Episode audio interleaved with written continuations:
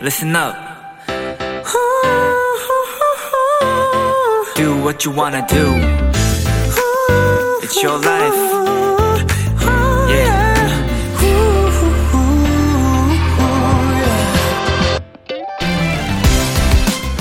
과자 봉지 한 켠에 뾰족뾰족한 곳이나 점선으로 표시된 부분을 보면 뜯는 곳이라는 글씨가 적혀 있고요.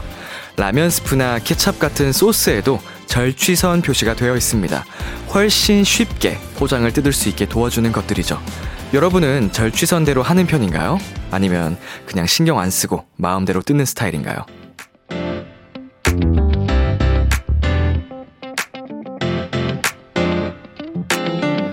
항상 그 자리에 있어서 당연한 듯 지나칠 때가 많지만요. 잊지 않으셨으면 좋겠습니다. 우리를 도와주는 사소한 친절은 곳곳에 숨어 있다는 것을요. B2B의 키스터 라디오. 안녕하세요. 저는 DJ 이민혁입니다. 2021년 11월 30일 화요일 B2B의 키스터 라디오 오늘 첫 곡은 트레저의 My Treasure였습니다. 안녕하세요. 키스터 라디오의 DJ B2B 이민혁입니다.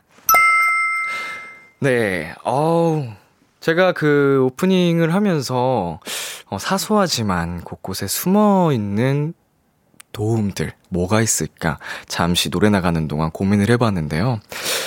어, 의외의 것을 발견했습니다. 사실은 의외라고 하는 게 더 웃기기도 한데, 항상 그 자리에 있어서 당연해서 지나칠 때 많은 것, 어, 저희 부모님의 사랑이었습니다. 어, 너무 당연해서 가끔 정말 지나쳐 버릴 때가 있습니다. 아, 잊지 말아야 합니다, 여러분.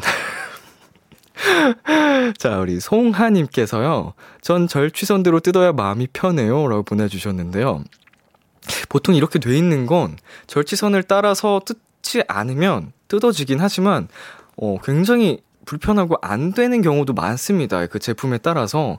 그래서 피치 못하게 결국 절취선대로 확인을 하고 뜯는 경우가 많이 발생하는 것 같아요. 그리고 김예은님께서 저는 아무렇게 막 엄청 힘들게 뜯다가 다 뜯고 절취선 발견하는 스타일이라고 보내주셨습니다. 그쵸. 이런 경우도 많아요. 그런 게 있는지 모르고 막 그냥 해보다가 어, 뒤늦게 발견하는 경우. 그리고 안채연님께서 성격이 급해서 절취선 있는지도 모르고 왜 이리 안 뜯겨 하면서 짜증내는 스타일이에요. 굉장히 많네요. 이런 분들이. 저 또한 어, 남일 같지 않은데, 공민지님께서는요, 저는 막 뜯다가 손 다친 이후론 무조건 절치선 따라서 조심히 뜯어요. 뭐, 이런 것도 있고, 뭐, 그, 캔, 통조림 같은 경우도, 그, 이런 도움을 주는 분명히 그 손잡이라던 게 있거든요. 근데 그런 거를, 어, 제가 어릴 때 무시하고 막 맘대로 하다가 손을 베었던 기억이 있어요. 그래서 아무래도 그 도움에 따라서 안전하게 하는 게 좋지 않을까 싶습니다. 어, 다음은 정, 성지혜님께서요. 모르고 지나친 사소한 친절이 많네요. 크크. 앞으로는 주변을 잘 봐야겠어요. 뭐, 또 예를 들면 그런 거죠. 가로등. 불빛 같은 경우, 어, 너무 당연해서 지나쳤지만 그 밤길을 밝혀주는 정말 감사한, 어, 그런 도구잖아요. 사소한 친절이라고 저는 또 생각이 드네요. 어, B2B의 키스터 라디오 청취자 여러분의 사연을 기다립니다. 람디에게 전하고 싶은 이야기 보내주시고요. 문자 샵 8910 장문 100원, 단문 50원, 인터넷 콩, 모바일 콩, 마이케이는 무료입니다. 어플 콩에서는 보이는 라디오로 저의 모습을 보실 수 있습니다. 잠시 후엔 여러분의 모든 연애 고민들을 나누는 시간이죠. Hello 멜로의 훈이진이 엔플라잉 훈 씨, AB6IX 우진 씨와 함께합니다. 광고 듣고 올게요.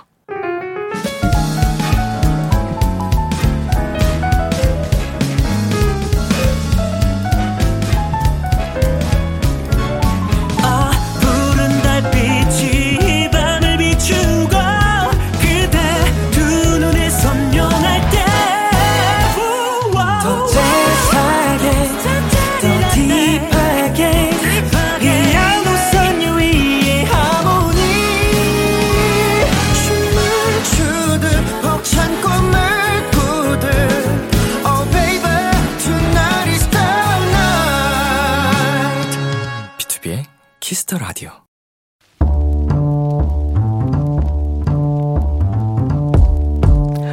간식이 필요하세요? 한턱 쏠 일이 있으신가요? 기분은 여러분이 내세요. 결제는 저 람디가 하겠습니다. 람디페이. 1275님, 람디, 제가 좋아하는 사람에게 문자가 왔어요. 무려 내용이 오늘 저녁에 약속 있어? 라고요. 이거 완전 할로멜로잖아요. 너무 놀라고 또 좋아서 아니요 약속 없는데요 하고 바로 보냈는데 아 미안 같은 이름이라 잘못 보냈다. 이러는 거 있죠?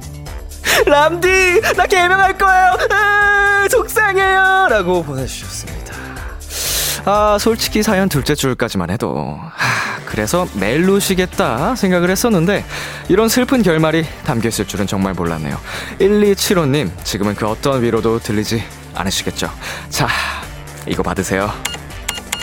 우리 한우 한근 람디페이 결제합니다.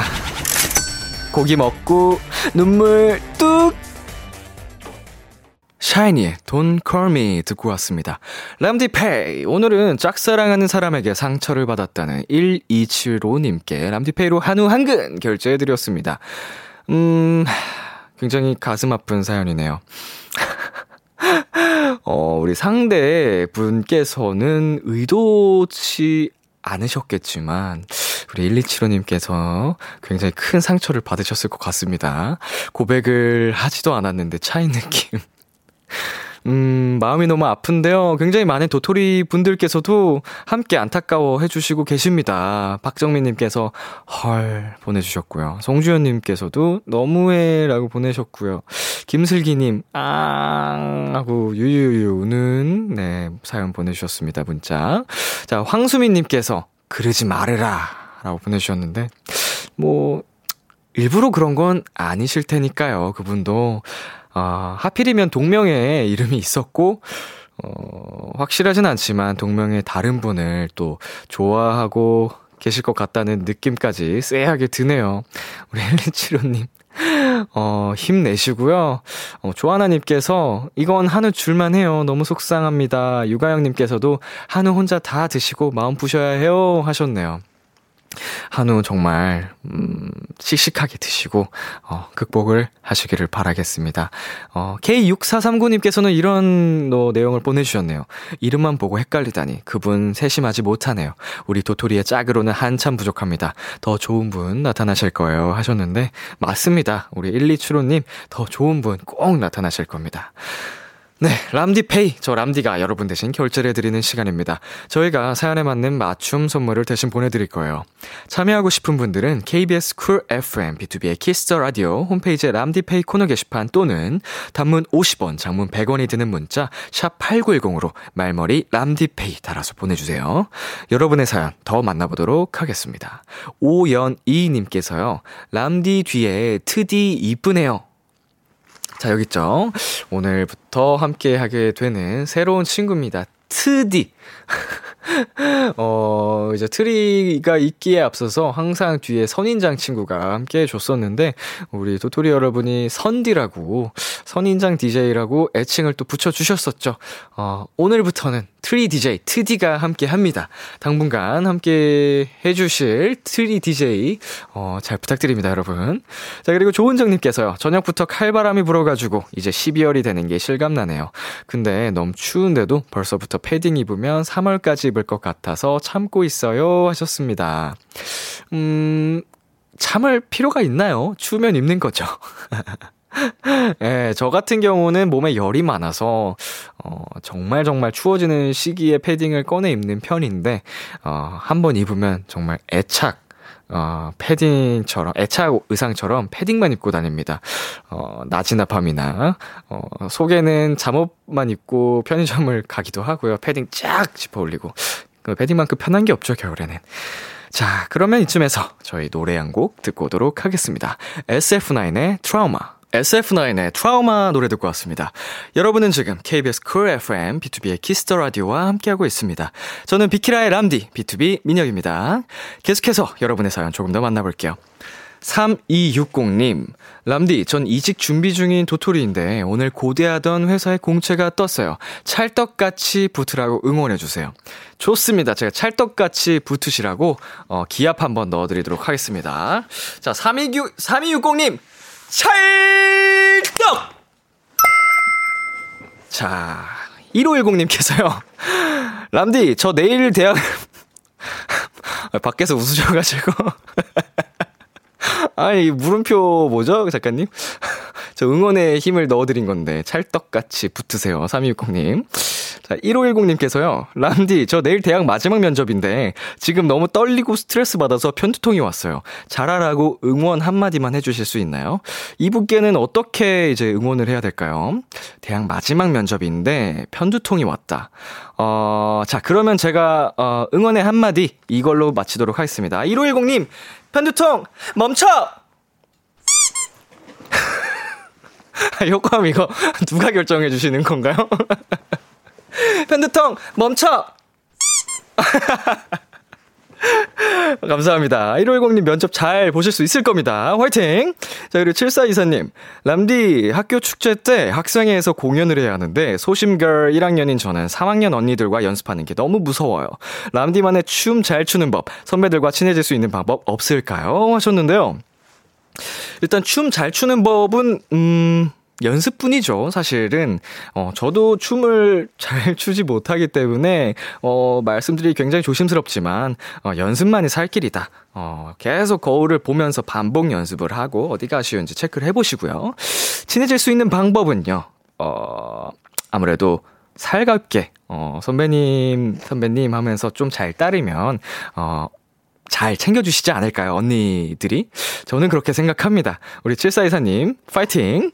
자, 그리고 8318님께서요. 람디, 너무 지쳐서 퇴근길에 작은 밥집에 들려서 혼밥하고 왔어요. 저 잘했죠? 맛있는 밥 먹으니 기분도 좋아졌어요. 하셨습니다. 어, 역시, 어, 밥심입니다. 에너지가 꼭 필요해요. 어, 힘들 때, 혹은 기분 좋을 때, 혹은 슬플 때, 혹은 놀고 싶을 때, 때로는 뭐, 어, 한잔할 때, 언제나 밥과 함께, 어, 먹을 거와 함께 하는 우리 여러분, 어, 사랑합니다. 자, 저희 여기서 노래 두 곡 듣고 오도록 할게요. 어, 러블리즈의 종소리, 그리고 라붐의 상상 더하기 Winter 버전.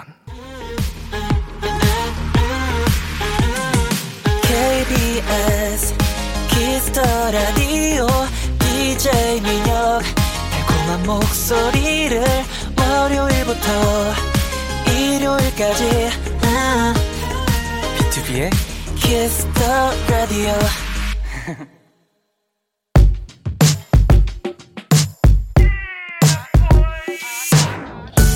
누군가에겐 달콤한, 누군가에겐 살벌한, 그리고 누군가에겐 아주 간절한 이야기. 헬로 멜로 화요일엔 훈이, 지니, 엠플라잉 훈씨, AB6 우진씨, 어서오세요. 안녕하세요. 안녕하세요. 자, 훈씨부터 청취자분들께 인사 부탁드릴게요. 아, 네, 안녕하세요. 엠플라잉 기타리스트 차훈입니다. 반갑습니다. 네, 안녕하세요. AB6 우진입니다. 예, 반갑습니다. 우리 두 분 한 주 동안 잘 지내셨나요? 잘 지냈습니다. 너무 잘 지냈습니다. 자, 우리 우진 씨 근황이 제가 지난주에 근황? 들었을 때 네. 그 열심히 식단을 네. 하고 있는 걸로 네. 확인을 했었는데 어, 오늘 잠시 얘기를 나눠 보니까 네. 어제 좀 무너지셨다고. 아, 어제 또 먹을 일이 갑자기 또 어, 피치 못할 사정으로 생겨서. 네네. 하지만 이제 뭐 어, 건강하게 관리하는 정도니까 어, 네. 그 정도는 괜찮은 것 같습니다. 어, 먹는 행복 놓칠 수 없죠. 네, 먹을 때가 제일 행복해요. 맞습니다. 우진 씨는 이제 어제 먹는 행복을 느끼셨다면. 네. 자, 훈 씨. 네. 어떤 행복을 또 느끼셨나요? 지난 한 주 동안. 저는 최근에 이제 멤버들이랑 같이 낚시를 가서 오, 예. 낚는 행복을 또 얻었습니다. 야, 낚시의 취미가 원래 평상시에 있으세요? 네네. 오. 그래서 종종 같이 가거든요. 그 손맛, 네. 그 짜릿한가요? 아, 장난 아니죠. 그때 우럭이랑 참돔을 잡았어요. 어, 그럼 타이라바 하셨겠네요. 아, 타이라바, 아, 선상은 아니었고, 아. 그냥 낚시터에서 그냥 흘림지로 아, 했는데. 낚시터에서. 어, 우진 씨도 낚시를 좋아하시나 봐요. 저 낚시 프로를 몇 번 나가서. 아. 네, 이제 하면서 좀 알고 있습니다. 어, 그래서 타이라바 나오길래, 용어. 용어가 저 처음 들어보는 용어라. 저는 완전 안 해봤거든요. 아, 예, 예. 저는 뭐 민물도 해보고 바다도 나가고 뭐 아. 그렇게 해봐서 네, 잘 알고 있었습니다. 아, 저는, 아, 오호, 그, 어쩌다 보니 또 낚시 예. 전문. 가만히 있는 그걸 기다림을 제가 못 견딜 것 같아서. 아, 예. 그래도 아. 그 손맛은 한번 느껴보고 싶긴 한데. 그거 대박입니다. 한번 느끼면 빠질 수 없네. 헤어나올 그렇죠, 수 없네. 그렇죠. 네. 언젠가 꼭 한번 해보는 걸로 하고요. 자, 우리 정지훈님께서 근데 세 분 무슨 이야기 했어요? 조잘, 조잘, 조잘, 조잘. 음. 어, 일주일간 무슨 일이 있었는지, 어떻게 지냈는지. 근황 토크. 네, 근황 토크 했고요. 예, 뭐, 저희가 얘기한 얘기 그대로 했습니다. 자, 임성현님께서 훈훈한 헬로멜로 보내주셨고요. 김유희님께서는 어서오세요, 어서오세요. 오늘도 달려봐요. 귀염둥이들이랑 보내주셨습니다. 귀염둥이 훈이 진이. 어, 오늘도 잘 부탁드립니다. 자, 이진선님 거 우리 우진 씨가 한번 읽어볼까요? 처음과 정말 달라진 온도 차이. 느껴지시나요? 어, 그런 것 같아요. 첫, 첫, 정말 첫 방송 날. 그쵸. 완전 다른 것 같은데. 어, 그날 느끼셨죠? 숨막힘. 네. 아, 그죠. 그, 뭐, 저희 셋의 이렇게 삼각형의 이런 예. 묘한 기류 이제 했는데, 뭐 어쩔 수 없는 거죠, 이제. 그럼요. 첫 만나면 다 그러니까. 어떤 관계에서든 당연한 그쵸. 건데 그때 저희가 눈을 어디다 둬야 될지 몰라서 고개만 왔다 갔다 했던 기억이 납니다. 자 다음 또 소정님 거 읽어주세요. 네. 임소정님께서 오늘 날도 추운데 어떤 헬로멜로로 더 시리게 할런지. 자 굉장히 저희 헬로멜로 코너에 아, 괴담 사연이 많이 옵니다. 괴담이요? 괴- 괴담? 예, 달달한 사연들을 보통 예, 저와 저의 멜로디 팬분들은 네. 괴담이라고 부릅니다. 아하. 아, 어, 도시 괴담이네요. 약간 그러네. 이러면서. 오늘도 어떤 괴담들이 와 있을지 굉장히 기대가 되는데요. 자, 그럼 훈이진이와 함께하는 헬로멜로 두 분이 참여 방법 안내해 주세요. 헬로 멜로 코너에서는 솔로, 짝사랑, 썸, 그리고 커플들의 고민까지 연애와 관련된 모든 사연들을 받습니다. 네, 사소한 사연, 사소한 사연도 진지하고 심각하게 다뤄드리고요. 무조건 사연을 보내주신 분의 편에 서서 같이 공감해드리고 함께 고민해드릴 겁니다. 문자 샵 8910 단문 50원, 장문 100원. 인터넷 콩으로는 무료로 참여하실 수 있고요. 말머리 멜로 달아서 보내주세요. 사연 소개된 분들께는 저희의 맞춤 추천곡과 함께 치킨 보내드릴게요. 그리고 익명 요청 원하는 분들은 저희가 확실하게 지켜드리고요. 연애 고민 사연뿐만 아니라 솔로들을 더 외롭게 만들 커플들의 달달한 멜로 사연, 연애 성공담, 고백 후기 등등도 보내주세요. 어, 이번엔 익명, 아, 이번엔 헬로멜로 코너 속의 코너죠. 심쿵 시뮬레이션! 어, 이거 제가 그 원곡 속 포인트 크기가 크잖아요. 네네. 굵기도 딱 힘주어 들어가 있고. 그죠. 보통 이런 거는 저도 함께 힘주어서 외치게 되거든요. 네네. 뭐 다른 코너들도 그렇고. 근데 이게 심쿵 시뮬레이션 하는 거에 비해서 이펙트 효과음이 그 아, 고요하게 두근, 두근 두근 이러니까 어 살짝 어 민망하네요. 이거를 약간 좀 어, 다른 버전으로 해봐야겠어요. 다음에는 그 심장 소리에 고동 소리랑 어울리게끔 아니면 뭐 속삭이는 느낌? 심쿵 시뮬레이션 약간 이런 느낌으로. 그러면 이제 둥쿵, 둥쿵 이게 더 강조되는 어 한번 해볼. 한번 해볼까요? 좋아요, 시뮬레이션으로 심쿵 시뮬레이션. 오, 이거 잘 어울리는데요? 괜찮은데요? 어, 이거 잘 어울린다. 어, 저만 부끄럽나요? 아, 좋았어요. 괜찮은 것 같아요. 좋아요? 네. 오케이. 다음부터는 한번 좀 이거를 어, 자연스럽게 한번 해보도록 하겠습니다. 우리 도토리들의 멜로 감성을 1000% 충전시켜드리기 위해 준비한 시간이죠. 여러분이 듣고 싶은 심쿵한 얘기들 지금 바로 신청해주세요. 화요일엔 훈이진이가 직접 읽어드릴 겁니다. 보내주실 땐 말머리 심쿵 달고 보내주시고요. 지난주 보니까 두 분이 아직도 살짝 부끄러워하시는 것 같아서 오늘은 여, 원하는 분께 목소리 변조의 기회를 드리려고 합니다. 어, 목소리? 어, 보시면요. 지금 이렇게 저희 풍선이 다 달려 있잖아요. 네. 이 풍선에 헬륨 가스가 들어 있거든요. 아하. 자, 훈이진이 어떤 분부터 이거 소개를 해 주시겠어요? 자, 9920님께서 사연 보내주셨는데, 아, 제가 할까요? 어, 해보시겠어요? 이거 헬륨 한번 마셔보시겠어요? 아, 아, 이거 마시고 하는 거예요? 어, 어, 그냥 달달하게 하시겠어요? 어. 전 마시고 해보겠습니다. 마시고. 어, 좋아요, 좋아요. 자, 이거 가위로 한번 뜯으시면 되거든요, 끝에를. 네. 이 헬륨을 어, 잔뜩 많이 마셔줘야지 이게 변조가 확실하게 될 겁니다. 원하시는 분만 하시면 됩니다. 안 마셔도 되고요. 아, 일단 이거 먼저 소개를 해드려야 되죠? 그러니까요. 네, 9920님께서 제가 너무 좋아하는 상속자들의 이민호 씨 대사, 이거 해주세요. 아, 다들 알고 계실 것 어, 같은데요. 워낙 유명하죠. 네, 바로 그러면 이 버전. 네. 자, 아주 깊게 어, 마셔주시길 바랍니다. 자, 우리 우진 씨가 상속자들의 명대사 살짝 들었는데 대단합니다. 명대사 들어가나요? 나 너 좋아하냐? 너만 보인단 말이야 널 사랑한단 말이야 아이고. BGM까지 깔아주시니까 야. 너무, 너무 웃기다. 어, 오히려 오히려 좋네요 이게. 아 재밌으니까. 좋은데요? 네. 어, 너무 웃기고 귀엽고. 어. 떻게 우리 훈 씨도, 질 수 없죠. 어, 안 마셔도 됩니다. 아, 마시겠습니까? 마시고 하겠습니다. 아, 좋습니다. 어, 뜯으셨어요? 네. 오케이, 해주세요. 자, 해주세요. 깊게. 기다려봐요. 좋아요. 조금 더, 조금 더 깊게 많이.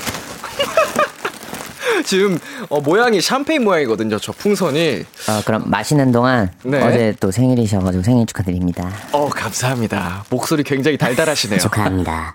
아, 어, 준비되셨나요? 하시면 되겠다. 자, 구윤 씨.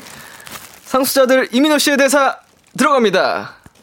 나, 너 좋아하냐? 너만 보인단 말이야 아이고, 아이고. 널 사랑한단 말이야 아 근데 제가 헬륨이 잘 안 먹는 목소리여가지고 아, 그래요? 아니, 네, 엄청 지금, 많이 마셔야 돼요. 지금 너무 귀여웠어요.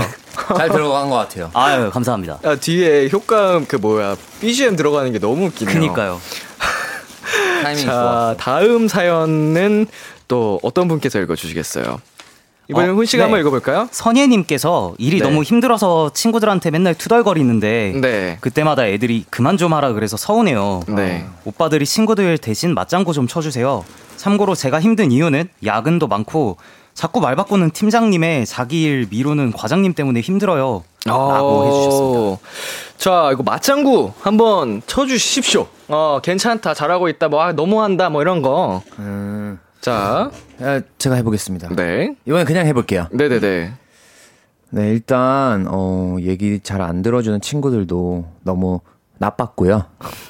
그리고 이제 힘든 일이 많을 텐데 그래도 이제 어, 조금 참고 이제 집에 가서 맛있는 음식을 먹으면서 또 이렇게 풀고 저희한테 언제든 얘기하세, 얘기하세요. 제가 다 들어드릴 테니까요. 아, 파이팅. 좋습니다. 자, 훈 씨. 네. 저 선예 씨한테 직접 말한다 생각하고, 이번에 훈 씨는 한 번 더 가볼게요. 아, 가볼게요. 선예 씨. 아, 야근이 많은 거는 어쩔 수 없고. 근데 야근이 많은 거는 사실 제가 안 해봤으니까 왜 생기는지 이유를 모르니까. 어쩔 수 없습니다. 네. 그리고 팀장님 자꾸 말 바꾸지 마시고요. 과장님 자꾸 일 미루지 마세요. 야 자, 뭐, 뒤에 팀장, 팀장님과 과장님께 말씀을 또 해주셨는데, 네. 오, 야근은 어쩔 수 없다는 것만 기억에 남아가지고. 아니 그 야근을 어떻게 해야 야근을 하는지 모르니까. 음, 아무래도. 야근은 어쩔 수 없다. 예, 그 위에 계신 상사분께서 예, 예. 지시를 하시겠죠. 오늘 이거 마무리해라. 이런 식일 텐데, 음, 괜찮습니다. 우리 선예 씨. 아, 안 괜찮네요, 사실은. 힘내시고요. 네. 자, 저희, 어, 지난주에 AB6 노래를, 어, 들었어가지고, 아, 이거는 읽는 게 아니었는데. 오늘은 또 엠플라잉 노래를 한번 들어보도록 하겠습니다. 비키라는 굉장히 공평하기 때문에. 아유, 좋습니다. 자, 엠플라잉 노래 어떤 거 들을까요? 엠플라잉의 문샷 들을까요? 문샷 좋습니다. 좋습니다. 엠플라잉의 문샷 듣고 오도록 하겠습니다. 엠플라잉의 문샷 듣고 왔습니다. 헬로멜로 첫 번째 사연 우진 씨가 소개해 주세요. 청취자 8965님의 사연입니다. 안녕하세요. 히. 저는 중1 여학생이에요. 아이고 애기. 저한테는 5년째 좋아하는 짱남이 있습니다. 어, 그니까 9살, 2학년 때부터 좋아한 친구예요. 그런데 그 친구는 지금 두 번째 여자친구가 있어요. 이것만으로도 너무 힘든데 문제는 얘가 연애만 하면 자꾸 저한테 연애 상담 같은 걸 한다는 거예요. 여자친구 선물은 뭐 사주면 좋겠냐, 이게 낫냐, 저게 낫냐, 여자친구가 삐졌는데 어떻게 풀어주면 좋겠냐, 이런 거요. 아니, 얘는 왜 저한테 이런 걸 물어보는 거예요? 너무 화나요. 힝, 너무 힘들어서 짝사랑 적고 싶은데 그게 잘 안 돼요. 이 친구랑 썸기류가 흐른 적도 있었기에 더 못 놓겠습니다. 정말로 어떻게 해야 할지 헬로멜로 저 좀 도와주세요. 헬로멜로 첫 번째 사연, 짝사랑하는 친구가 자꾸 연애 상담을 해서 고민이라는 중1 여학생 8965님의 사연이었습니다. 어, 어떻게 보면 우리에게는 참 귀엽게 느껴지는 사연이지만 지금 사연 주신 8965님께서는 엄청 힘들 거라는 말이죠. 그죠. 자, 청취자 여러분도 어, 내 동생이다 생각하고 이분의 사연 함께 고민해 주시고요. 어, 주변에서도 종종 볼 수 있는 상황이고요. 실제로 저희도 어린 시절을 생각하면 충분히 겪어볼 수, 겪어봤던 사연입니다. 이런 비슷한 경험 있으신가요? 어, 이렇게까지 한 경험은 없는 것 같아요. 음, 뭐 제가 누굴 좋아했거나 뭐 그런 경험은 있지만 이렇게 해서 뭐 저한테 어떻게 얘기를 해서 제가 서운했다. 막 음, 이런 음. 거는 없었어요. 아, 좋아하는 사람이 나에게 뭔가 상담을 하는 네. 경우까지는 네. 없었고. 근데- 저도 네, 그런 것 같아요, 확실히. 없었다. 예. 그래도 우리 모두 뭐 짝사랑을 한다거나 이런 경험은 있잖아요 어린 시절에. 아, 그쵸. 네. 예, 뭐 제가 거의 짝사랑 마스터였어 가지고 오. 어, 뭐 이런 사연 전문이긴 한데 어. 자 마찬가지로 아기지만 아, 아기라고 하면 좀 실례인가요? 우리 8965님도 어 정말 가슴 아픈 사랑을 하고 있습니다. 우리 그쵸. 아시죠? 유치원생 아기들이 뭐 남자친구 여자친구 있다고 막 행복해 하다가 남자친구 때문에 울고 맞아요. 네. 여자친구 때문에 진짜. 울고 아시죠? 아, 진짜. 그 친구들은 인생의 전부가 걸려있기 때문에 우는 겁니다. 아. 아, 무시하면 안 돼요, 여러분. 맞아요, 맞아요. 그죠. 지금 짱남이 두 번째 여자친구가 있다고 했는데요. 그러면 그동안 우리 사연자분께서 두 번의 연애를 다 지켜보신 건데, 아, 연애 상담을 하는, 연애 상담을 8965님에게 하는 걸 보면 자기를 좋아하는 걸 전혀 모르는 것 같죠? 그쵸. 그냥 친구로만 이렇게 지내고 있는 줄 알 것 같은데. 네. 그냥 전혀 마음이 아예 없어 보이는 것 같을 것 같아요. 그게 조금 궁금해요. 이제 썸을 탔던 경험도 있었다고 하니까, 네. 그게 혼자만의 기분인지.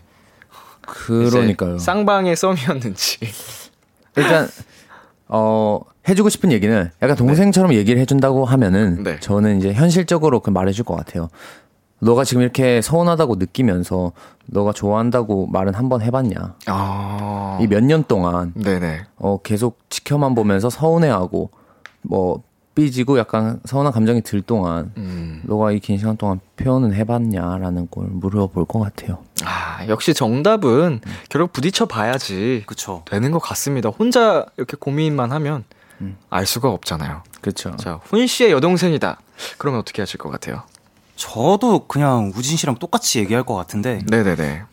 왜냐하면 그 싸우는 것도 혹은 만나는 것도 네. 다 사람이 대화를 해야 알 수 있는 거잖아요. 그쵸. 근데 말도 안 하고 계속 혼자만 생각하고 있으면 네. 아무도 모르거든요. 네. 그래서 저도 항상 멤버들한테 듣는 말이 너도 네 생각 좀 얘기해 줘라 라는 음. 얘기를 되게 많이 들어서 그때부터 이제 멤버들이랑 많이 얘기도 음. 하고 제 생각도 얘기 많이 하니까 좀 되게 사이가 많이 좋아졌었거든요. 옛날에 네네네. 어렸을 때. 그래서 얘기를 많이 해보는 게 좋을 것 같아요.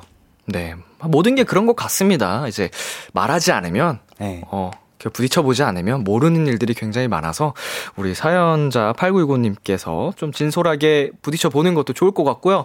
우리 곽은주님께서 고민 상담해주는 척 지금 여친 별로라고 세뇌시켜서 헤어지게 만들어요 라고 보내주셨는데 못됐다. 못됐다, 못됐어. 아무리 질투가 나도 그렇죠. 어, 저도, 어, 질투를 합니다만, 이렇게 멜로 상담이 오면, 어, 이거는 조금, 그런 것 같고요. 예, 귀엽게 장난식으로 또 사연 보내주신 것 같고, 우리 8965님에게 저희가 힘내라는 응원의 메시지 보내드리면서, 어, 저희는 여기서 광고 듣고 오도록 하겠습니다. 파이팅!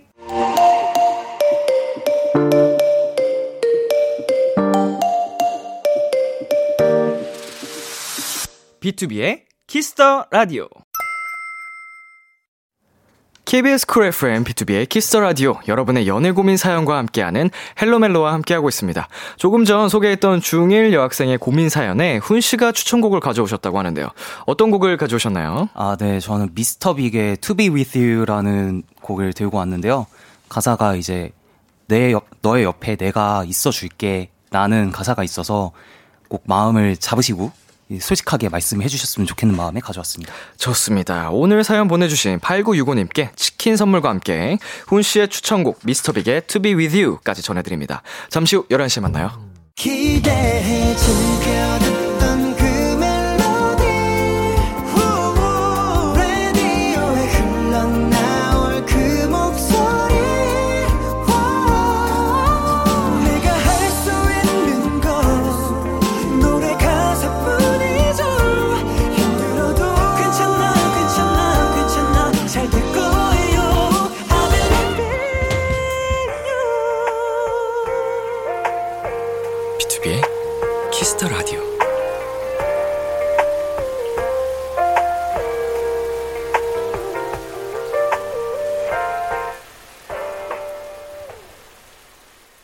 KBS 쿨 FM, 비투비의 키스 더 라디오 2부가 시작됐습니다. 저와 함께하고 있는 분들 누구시죠? 엔플라잉 기타리스트 차훈. AB6IX의 우진입니다. 헬로멜로 여러분의 연애 고민 사연을 받고 있습니다. 훈씨, 어디로 보내면 되나요? 문자 샵8910 단문 50원, 장문 100원. 인터넷 콩, 모바일 콩, 마이 케이는 무료로 참여하실 수 있습니다. 말머리 멜로 달아서 보내주시면 되고요. 사연 소개된 분들께는 저희의 맞춤 추천곡과 함께 치킨 보내드릴게요. 자, 저희 헬로멜로에 참여해주신 또 특별한 분이 계십니다. 우리 훈 씨의 멤버분이시죠? 네. 자, 회승 씨가 사연을 보내주셨습니다. 맞아, 맞아. 형 생각 좀 이야기해줘요.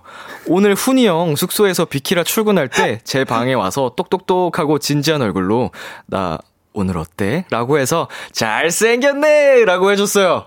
맞습니다. 맞, 맞나요? 맞습니다. 멤버 컨펌 받고 오셨나요? 아, 예, 그럼요, 그럼요. 오, 우리 회승 씨 지금 듣고 계신가요? 아, 지금 듣고 있을 거예요. 그래서. 한마디 해주시죠, 우리 멤버 동생분에게. 어, 사연 보낼 거라더니 진짜 보냈네. 고맙다, 회승아. 좋습니다. 더 하실 말씀 있으세요? 이따 봐. 어이, 좀 BGM 깔리는데. 예. 회승아, 어. 이따가 집에 들어가면 너 좋아하는 거 많이 많이 해줄게. 이따 봐. 광고 듣고 올게요. 비투비의 키스 더 라디오 헬로 멜로 엔플라잉 훈 씨, AB6IX 우진 씨와 함께하고 있습니다. 자, 실시간으로 도착한 사연들도 한번 소개해 드릴게요. 자, 1324님, 과제가 너무 많아서 힘들어요. 교수님, 우리 애 괴롭히지 마세요. 애가 힘들잖아요. 한 번만 해주세요. 하셨는데, 해주시겠어요? 갑자기 이렇게 돌아오네요, 아, 목소리가. 이게 쑥 들어오네요. 어. 어, 금방 돌아오네. 교수님, 우리 애 괴롭히지 마세요. 애가 힘들잖아요. 귀엽다. 어, 괴롭히지 마세요. 자, 훈씨, 한번 가시죠. 교수님, 우리 애 괴롭히지 마세요. 애가 힘들어 하잖아요, 지금. 야 오, 단호하다. 드라마 같아요. 이거 힘들어 하잖아요, 지금. 자, 다음 또 사연 한번 읽어주시겠어요? 네, 8492님께서 오늘 너무 찬바람이 많이 불어서 몸도 마음도 꽁꽁 얼었어요. 달달한 멘트로 제 몸과 마음을 녹여주세요. 자, 우진씨, 준비하셨죠? 따뜻하게 입고 다니세요.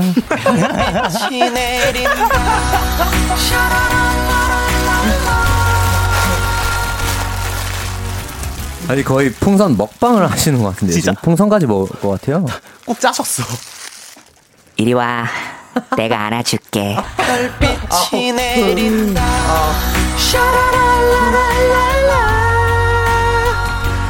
자, 어우. 이렇게 해서 또 막간 또 심쿵 사연들 만나봤고요. 저희 헬로멜로 두 번째 사연 넘어가 보도록 하겠습니다. 우리 훈씨가 네. 소개해 주세요. 어, 6432님의 사연입니다. 저는 20대 후반이고요. 제 여자친구는 20대 초반입니다. 사실 저도 그렇게 나이가 들었다고 생각하지는 않는데, 여자친구와 있을 때 가끔 세대 차이가 느껴져요. 특히 전화를 할 때요.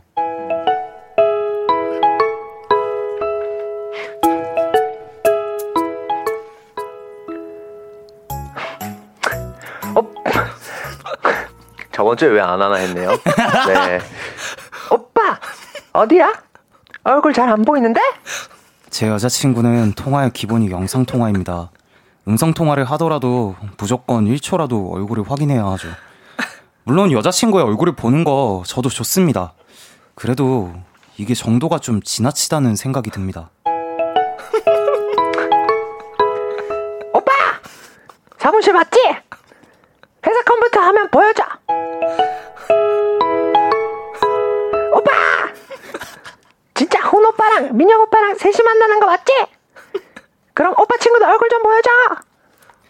제가 친구들과 있든 가족 모임을 하든 화장실에 있건 회사에 있건 무조건 영상 통화를 해야 합니다. 그래서 몇 번 그녀의 전화를 안 받은 적이 있었거든요. 그랬더니 오빠, 전화 끊지 마. 그냥 계속 틀어놔. 이제는 몇 시간씩 영상 통화를 하자고 하는데 솔직히 너무 부담스럽습니다. 아, 또 영상 통화 왔어요. 저 어떡해요? 저 좀 도와주세요. 헬로멜로 두 번째 사연. 여, 여자친구의 영상 통화가 부담스럽다네. 죄송합니다. 아, 음. 아이고. 후, 읽어주시겠어요, 저 대신? 얼굴 빨개지셨네요. 네. 헬로멜로 두 번째 사연 여자친구의 영상 통화가 부담스럽다는 6432님의 사연이었습니다. 아, 죄송합니다. 오, 죄송합니다. 아, 아니. 그냥 계속 드러나라는 말이 너무 웃겨가지고. 자, 정치자 여러분도 도움이 될 만한 조언 보내주세요. 아유, 무슨 일이야, 이거. 무슨 일이야. 아, 죄송합니다. 이거 방송사고인데 이 정도면. 후, 죄송합니다. 자, 아. 자, 두 분은 아, 영상통화 자주 하는 편이세요? 왜 우세요? 아니, 왜 우세요? 울고 계세요. 아, 진짜. 진행을 일단 해볼게요. 아, 네. 영상 통화는 자주 하는 편은 아닌 것 같은데. 네. 어, 어, 일단 뭐, 평소에 그냥 문자를 좀 자주 하는 것 같아요, 저는. 음, 영상 통화보다는. 저도- 어서오세요. 저도 저희 사실은 진행하면 네, 그래, 일단 그러고 있어 보죠. 사실 저도 영상 통화보다는 그냥 전화나 아니면 메신저를 좀 많이 하는 편인 것 같아요. 어. 텍스트가 아무래도 좀 편하죠. 아, 맞아요, 맞아요. 네. 아, 지- 계속? 진행, 진행해 주세요. 네네네. 조금만 더 혹시. 우진 씨 네. 가장 최근에 한 통화는 언제이세요? 가장 최근에 한 통화. 영상 통화. 아, 가장 최근에 한, 전 영상 통화를 좀 잘 안 하다 보니까 음, 그죠. 좀 오래됐어요. 최소 뭐 한두 달 정도는 된 것 같아요. 저도 저희 멤버들이랑 이제 저희 팬분들이랑 만날 때가 있었잖아요. 영상 통화로. 아, 그때가 마지막인 것 같아요. 음, 맞아. 평소에는 잘 안 하게 되죠. 예, 아무래도 이제 상대방도 그렇고 저도 그렇고 뭐 아무리 가깝다 한들 맞아요. 지금 영상 통화를. 할 수 있는 상태인지 아닌지를 모르니까 아무래도 좀 이렇게 꺼려지더라고요. 그렇죠. 야, 두 분, 어, 저 없이 잘 진행하시는데요? 어디 갔다 어, 오셨죠? 아, 저. 잠깐 멘탈 좀 아. 붙잡고 왔습니다. 아, 지금 예, 예, 잠깐 예. 가출했다가 아유, 어디 가신 줄 알았어요? 숨 좀 고르고 왔습니다. 네, 어서 오세요. 감사합니다. 아, 두분 덕분에 살았습니다.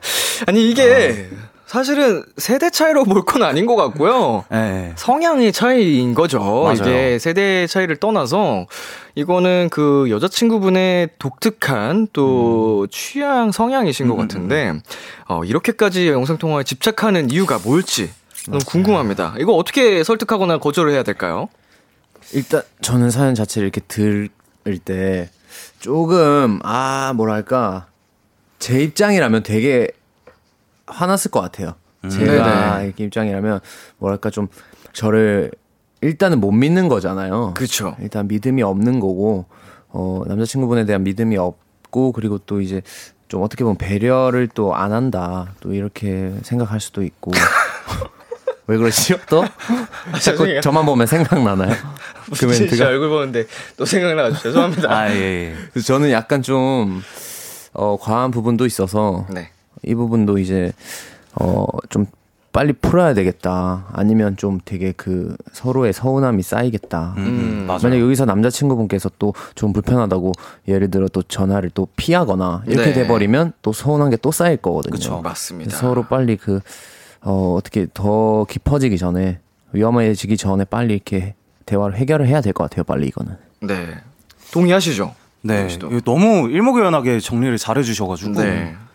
이거는 네. 어, 말을 해야 할 것 같습니다. 이거 맞아요. 정도가 지나쳐서 음. 어, 너무 좀 심한 집착인 것 같고요. 우리 네. 황지연님께서 어, 이거는 약간 집착 같은데? 라고 음. 보내주셨습니다. 네, 그리고 윤서영님께서도 세대 차이가 아니고, 어, 그냥 영상통화를 유독 좋아하는 분 같네요. 하셨는데 영상을 좋아하는. 어, 유독 좋아하는 걸 넘어서, 아까 우진 씨가 말씀해주신 것처럼, 신뢰가 네. 부족해 보여요. 네, 맞아요. 그렇죠. 그리고 공민지 씨 사연 한번 훈 씨가 읽어주세요. 영통? 이건 세대 차이가 아니라 성격 차이 아닌가? 아, 해주셨고. 그쵸. 확실히 성격에서도 좀 어, 차이가 느껴집니다. 네. 네, 문, 문 씨. 문다영님께서도 아니 여자친구가 신뢰가 없어 보여요. 네.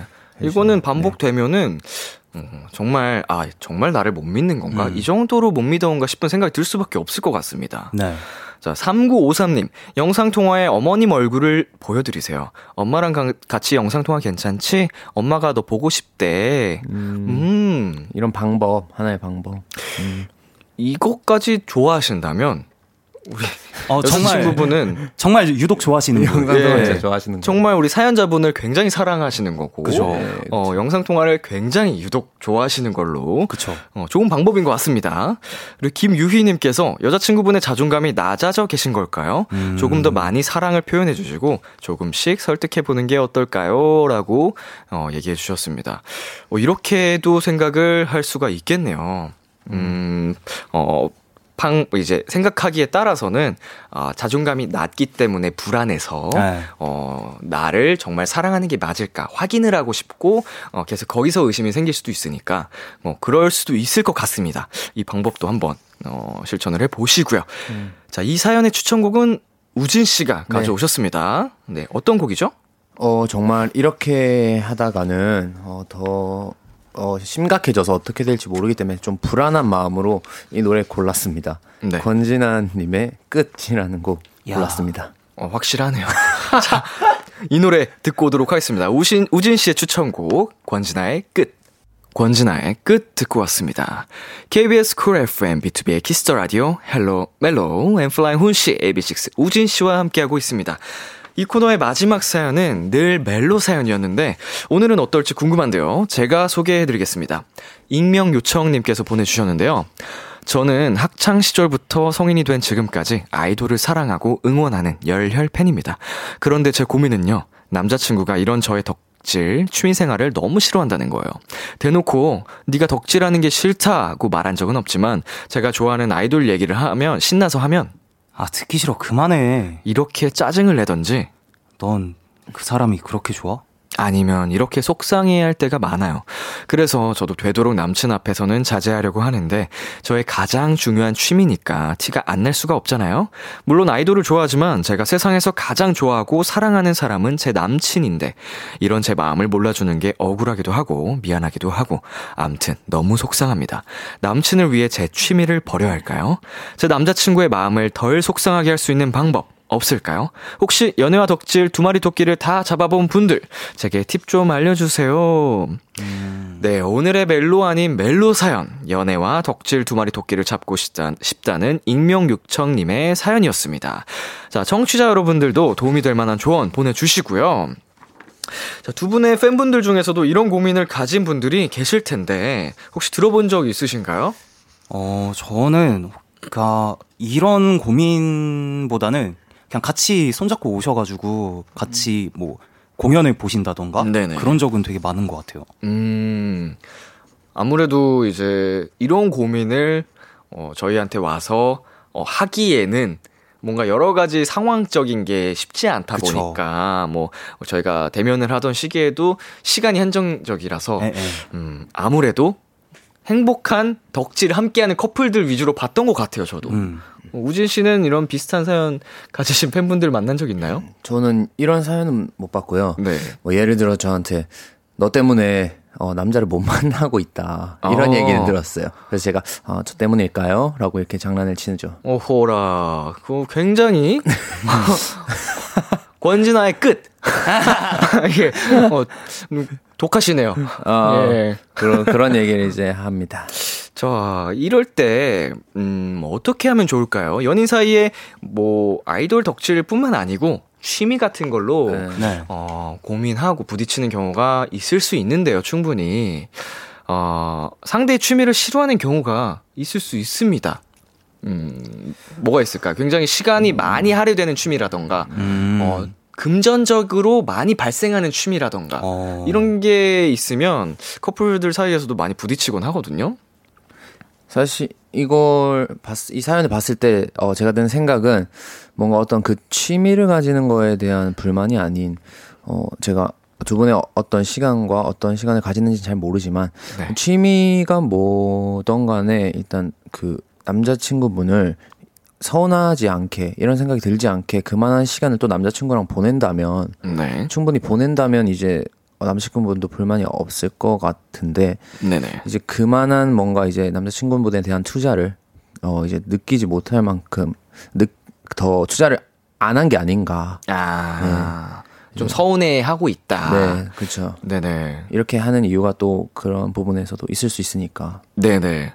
조금 더 남자친구분께도 많은 애정과 사랑을 좀 더 쏟아봐라. 네, 그렇죠. 좋습니다. 우리 훈 씨는 어떻게 생각하시나요? 어, 사실 취미 같은 경우는 본인의 취향이고 이제 네. 선택인 건데 그쵸. 이제 존중받아야 마땅하다라고 생각을 하거든요. 네네. 그래서 남자친구분께도 약간 남자친구분께서 이렇게 이분을 되게 존중해 주셨으면 좋겠고 또 이 여자분도 남자친구분에게 그런 말씀하셨듯이 아마도 연락이 안 된다거나 네. 취미 생활 도중에 연락이 안 된다거나 아니면 뭐, 뭐 만날 수 없다던가 약간 이런 문제 때문에 싫어하시는 것 같거든요. 네네네. 그렇지 않도록 이제 내 취미를 하면서 이 내 사람과 같이 잘 소통을 할 수 있으면 남자친구분도 어 신경 아 그냥 존중해 주시지 않을까 음. 싶어요.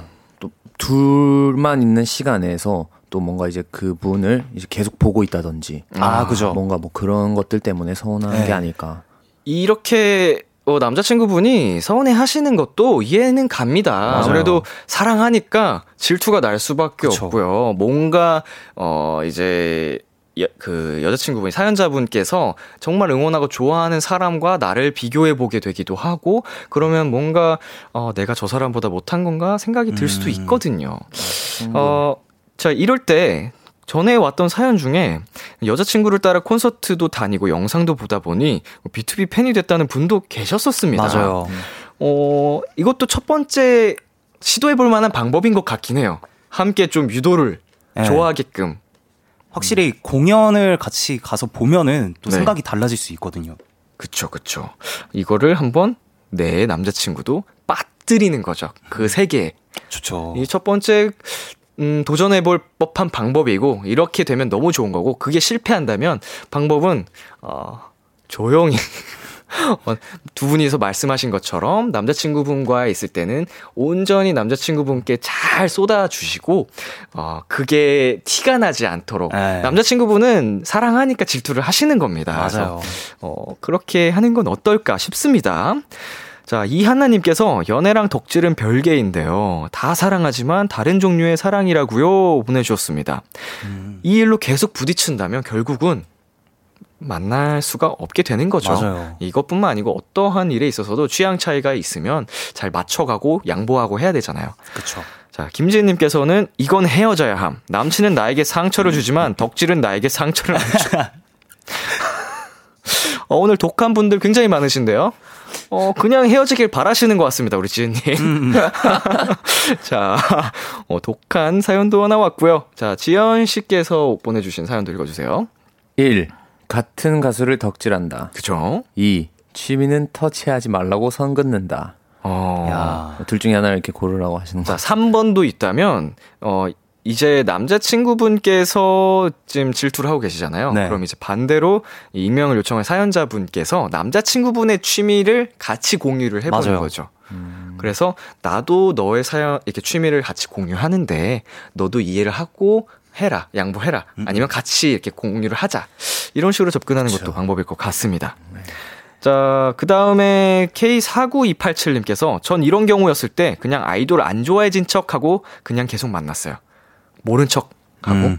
계속 취미 생활을 이어가는 방법이 될 수 있습니다. 네, 네. 다음 또 읽어주세요. 네, 김세롬님께서 남자친구분도 좋아하는 대상이 있으면 서로 같이 덕질하면 어떨까요? 아, 어, 똑같은 이야기를 또 해주셨네요. 네. 좋은 방법인 것 같고요. 마지막으로 또 읽어주세요. 네, 이둘정님께서 남친 입장에선 당연히 질투할 수 있으니 7대 3으로 남친께 더 신경을 써주세요. 네, 7대 3인데 어, 7대 문제는 남자친구에게 10인 것처럼 해야 되는 아, 거죠. 그렇죠. 네. 네, 물론 우리 어, 임명자 사연자님께서 마음의 공간이 나눠져 있을 수 있습니다. 우리 아이돌 혹은 뭐 덕질하는 분에게 많이 가 있을 수도 있지만 남자친구에게는 항상 10인 것처럼. 그럼요, 그럼요. 자, 좋습니다. 자, 이분께 우리 두 분 모두 사연 어, 추천곡을 가져오셨다고 합니다. 어떤 곡을 가져오셨나요? 우진 씨.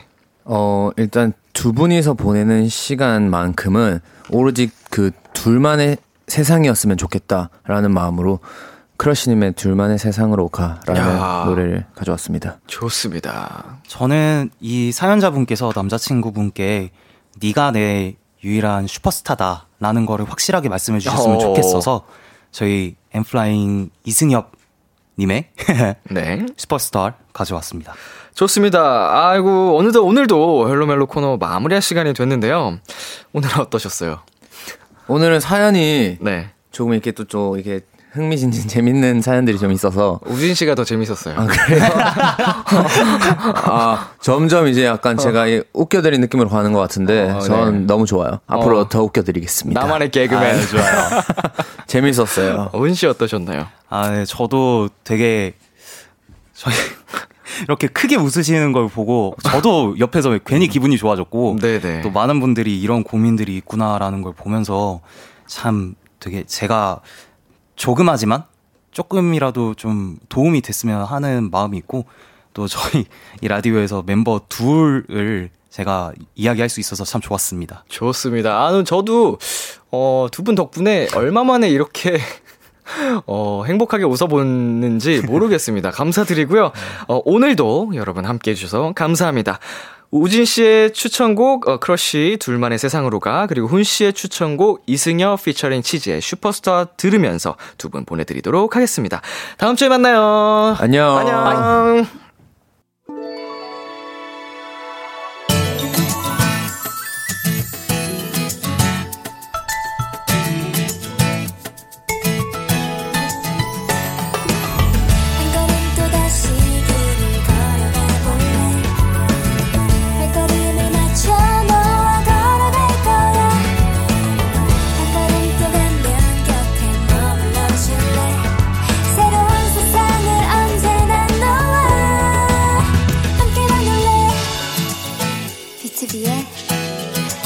라디오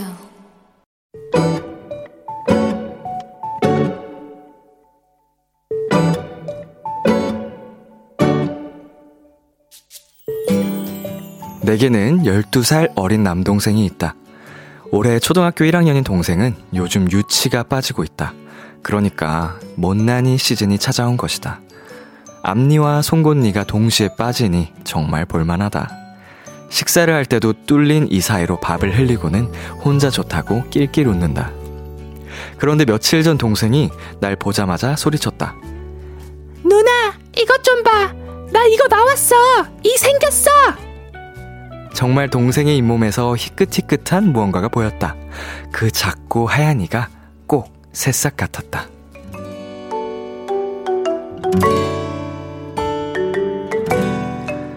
새싹을 머금은 그 작은 입이 너무 귀여워 요즘 나는 수시로 동생에게 아를 시키고 있다. 겨울의 시작에서 이렇게 봄을 만났다. 오늘의 귀여움, 새싹 같은 동생의 새이. 모트 용주의 너는 내게 비타민 같아 듣고 왔습니다. 오늘의 귀여움, 오늘은 청취자 이현님이 발견한 귀여움, 동생의 새이였습니다. 음, 어릴 때가 생각이 납니다. 그, 저의 그, 애기 유치를, 어, 가, 실로 묶어서 뽑아주시던, 어, 할머니의 모습, 그리고 부모님께서 그거를, 어, 뽑을 때마다 너무 무서웠어요. 그게, 이게 턱을 빡 치면서 혹은 저의 머리 뒤통수를 빡 치면서 순간적으로 음, 딱 한 컷에 딱 해결을 하시는데 어, 경험에서 나오는 그 vibe 어, 깔끔하게 저의 또 예쁜 이가 어, 치아가 자랐고요. 어, 지금 너무 예쁘겠네요. 초등학교 1학년이면 진짜 약간 바보같이 딱 빠져가지고 너무 사랑스럽게 귀여울 것 같습니다. 우리 구수연님께서요, 치과에서 일하고 있는 치과 위생사 도토리예요. 매일 보는 유치라 애기들이 유치 빼러 와도 아무 생각 없었는데, 이번 사연 너무 귀엽네요. 흐흐흐흐라고 보내주셨는데요. 뭔가 이렇게 사연으로 만나니까 특별히 더 귀여운 것 같습니다. 어, 갑자기 생각난 건데, 이렇게 직접 빼주실 때도 있지만, 어, 딱딱한 아이스크림 같은 거 먹다가 혼자 쏙 빠졌을 때, 혹은 그, 그, 추인껌 같은 거 있잖아요. 끈적끈적 딱딱한 거. 그것 때문에 빠졌을 때 굉장히 행복했어요. 아싸, 빠졌다. 혼자 빠졌다. 이렇게 아프지 않게 그 공포의 시간이었거든요. 그 기억이 납니다. 자, 허연정님께서는요, 이가 생긴 거 자랑하는 애기 생각하니까 너무 귀여워요. 얼마나 그게 신기할까요, 우리 아가는. 이거 봐, 나 새로 났어, 이 나왔어. 이렇게 하는 모습이 그려집니다. 자, 조하나님께서 하얀이가 빼꼼 나오면 그렇게 귀여울 수 없죠. 저희 조카도 한창 이 나올 때 앞니만 뿅 나와서 토끼 같았어요. 흐흐흐흐. 보내주셨습니다. 그리고 임소정님께서는요, 12살 차이 동생이면 진짜 뭐든 다 해주고 싶을 듯 보내주셨는데, 자, 저에게 12살 동생, 어, 성인이 됐군요. 축하드립니다. 제가 어린 시절부터 12살 동생을, 뭐, 아가 다루듯이 제가 딱 볼보면서 키웠다면, 지금 딱 20살이 됐겠네요. 어, 성인이 된 걸 축하해. 자, 오늘의 귀여움 이 코너는요, 여러분이 만났던 다양한 귀여움들을 소개하는 코너입니다. KBS 쿨 FM, B2B의 키스터 라디오 홈페이지 오늘의 귀여움 코너 게시판에 남겨주셔도 되고요. 인터넷 라디오 콩, 그리고 단문 50원, 장문 100원이 드는 문자, 샵 8910으로 보내주셔도 좋습니다. 오늘 사연 주신 이현님께 아이스크림 케이크 보내드릴게요. 노래 한 곡 듣고 오도록 하겠습니다. 구원찬의 슬퍼하지 마. 구원찬의 슬퍼하지 마 듣고 왔습니다. 아, KBS 쿨 FM B2B의 키스터 라디오. 저는 DJ 이민혁 람디입니다. 계속해서 여러분의 사연 조금 더 만나볼게요. K6439님, 람디 너무 졸려요. 잠 깰 수 있는 방법 없을까요? 비키라까지는 다 듣고 싶은데, 음, 어떻게 찬물 세수 한번 안 될까요? 어, 이제 13분 음, 남았습니다. 조금만 더 버티면 비키라 끝까지 듣고 어, 푹 잘 수 있을 것 같은데 지금 바로 어, 찬물 세수하고 오시길 바랍니다. 자면 안 돼. 안 돼. 네! 깜짝 놀라신 분들 죄송합니다. 자, 9807님. 람디, 오늘 비도 오고 좀 더 겨울에 가까워진 기념으로 모자 뜨기 시작했어요. 저 한 번 맘먹고 시작하면 끝을 보는 사람이거든요. 곧 이쁘게 완성해서 자랑할게요. 딱 기다려요. 하셨습니다. 와, 이거 굉장한 인내와 끈기의 상징 아닌가. 이렇게 뜨개질로 또 한다는 게 어, 정말 많은 정성이 필요한 건데, 어, 멋지십니다. 완성돼서, 완성해서 꼭 자랑으로 와주세요. 그리고 2312님, 람디, 저 오늘 입금하다가 계좌번호를 잘못 쳤는데, 어, 생체 인증이어서 취소할 겨를도 없이 다른 사람한테 입금해버렸어요. 몇십만 원이 눈앞에서 사라져서 너무 속상해요. 은행도 어쩔 수 없다네요. 람디, 위로해주세요. 하셨습니다. 어, 이렇게 과학의 발전이 이런 안타까운 일도 발생을 시키는군요. 음, 과학 문명의 발전이, 어, 모든 게 좋은 것만은 아니다. 2311님을 통해서 배웠습니다. 어, 위로의 말씀 제가 전해드립니다. 어, 어떻게 말을 해야 좀 위로가 더 되실까요? 힘내세요. 화이팅. 어, 저 절대 놀리는 거 아니고요. 제 마음이 굉장히 아픈데, 크게 위로의 말이 잘 생각이 안 나네요, 지금. 2312님 대신 제가 사랑을 드릴게요. 네, 사랑해요. 네, 힘내셨으면 좋겠습니다. 다음에는 이번에 이런 기, 경험을 했으니까 다시는 실수 안 하실 겁니다. 어, 저희가 치킨 보내드리겠습니다. 우리 2312님 힘내시라고, 어, 치킨 선물 드리겠습니다. 화이팅! 자, 그리고 박준하님께서는요, 람디, 드디어 내일이면 저의 첫 독립이 시작이에요. 자취할 날이 다가오면 막 설레고 신나기만 할 줄 알았는데, 막상 전날이 되어보니 마음이 엄청 뒤숭숭하고 우울한 것 같기도 해요. 모든 시작이 그런 것 같습니다. 어, 설렘과 좀 두려움, 긴장, 뭐 이런 여러 가지 복합적인 감정이 교차하는데요. 우리 준하님, 새로운 자취 세, 생활, 첫 독립 생활 잘 적응하시고 어, 재밌게 유쾌하게 행복하게 잘 해내실 겁니다. 응원하도록 하겠습니다. 파이팅! 자, 그리고 6471님, 람디, 그거 알아요? 비키라 끝나면 12월이래요. 나이를 먹는 건 두렵지 않은데, 코로나로 새내기 life를 못 즐긴 게 너무너무 아쉬워요. 날씨도 추워지는데, 람디 몸 조심, 건강 조심하세요. 어, 6471님도 꼭, 어, 건강 조심하시고요. 우리 6471님의, 어, 새내기 life는 지나갔지만 그래도 캠퍼스 life 꼭 즐길 수 있는 날이 오기를 저도 함께 기원하도록 하겠습니다. 어, 사연 보내주셔서 감사드립니다. 자, 저희는 지금 광고 듣고 오도록 하겠습니다. 참 고단했던 하루 끝널 기다리고 있었어 어느새 익숙해진 것 같은 우리 너도 지금 같은 맘이면 오늘을 꿈꿔왔었다면 곁에 있어줄래? 이 밤 나의 목소리를 들어줘. Kiss the Radio 2021년 11월 30일 화요일 B2B의 키스터 라디오 이제 마칠 시간입니다. 어, 오늘 Hello Mellow 어, 우진 씨와 훈 씨와 또 함께 해봤는데요. 어, 제가 살면서 이렇게까지 크게 웃음이 터진 적이 그렇게 많지가 않습니다. 근데 오늘, 어, 방송 중에, 생방송 중에 웃음이 터져서, 어, 굉장히 곤란했었는데 두 분 덕분에 무사히 넘길 수 있어서 다시 한번 감사드린다는 말씀을 전하고요. 어, 이유 모를 영문 모르시고 방송을 들으시던 분들께는 다시 한번 사과의 말씀 올립니다. 제가 너무 우진 씨가 귀엽고 웃기네요. 자, 오늘 끝곡으로는요. 카더가든의 Stay 준비했습니다. 어, 지금까지 B2B의 키스터 라디오 저는 DJ 이민혁이었습니다.